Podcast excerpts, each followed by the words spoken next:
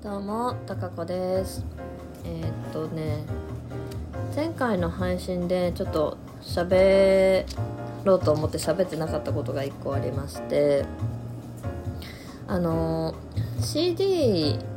って最近、まあ、全然買ってなかったし、聞いてなかったんですけど、今回その、まあ、Apple Music でなないから、どうしても CD で音源を獲得しなければっていう、まあ、状況になってで私うちに PC がないので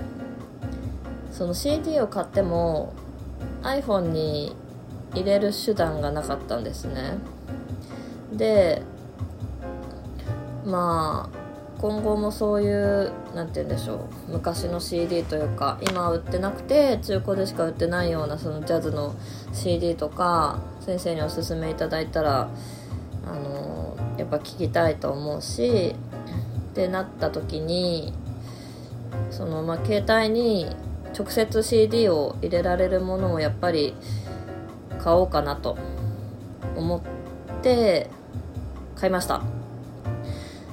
でねそれはあのー本当に CD が入るぐらいの大きさの四角い機器で、えーただ単に CD をそこに入れてで Bluetooth で携帯とつないで携帯のあのアプリにその音楽が入るっていうものなんですけどそのアプリがね、えっと、CD レコっていうアプリであのーその機械自体は IO データっていうメーカーのものを買ったんですけど1万円ぐらいで。しかし あのね、まあ、勘違いというか思い込みで失敗したなと思ったんだけどあの前に私実家で実家でね父親が同じようなの持っててあの父親はどっちかっていうとそのウォークマンとしてそれを使っていたと。で、まあ、CD からいろんなところにあのなんだっけなもう一個の方なんかもう一個の機器に音楽入れられるからそれが便利だから買ったよみたいな話をしててあの携帯に入れるんじゃなくて。であなんかそんな便利なのあるんだ。でそれが携帯にも入れられるよっていう話だったんですよ。で前実家帰った時にじゃあ貸してって言って私があのえっとね先生のだ私の先生のあのレッスンブックが、まあ、CD がついてたからそれを、まあ、携帯に入れたいと思ってたところでちょうどよかったと思って CD を持って帰って入れたらそれがねあの Apple Music その CD レコっていうのにももちろん入るしアプリにも。Apple Music の方にも入ったんですね。だからあなるほどねと。こういうあの CD を取り込んで携帯に送るやつは Apple Music にも対応してるのすごいなよかったって思ってたの。でなんですけどあのー私がね買ったその IO データっていうメーカーのそ取り込む機器は対応してなくて。Apple Music にその音源がいかないっていうことが分かったの。でもまあ買っちゃったからしょうがないなと思ったんですけどでよくよくよく考えたあのこの間実家帰った時も話父さんと話しててそうかって思ったんだけど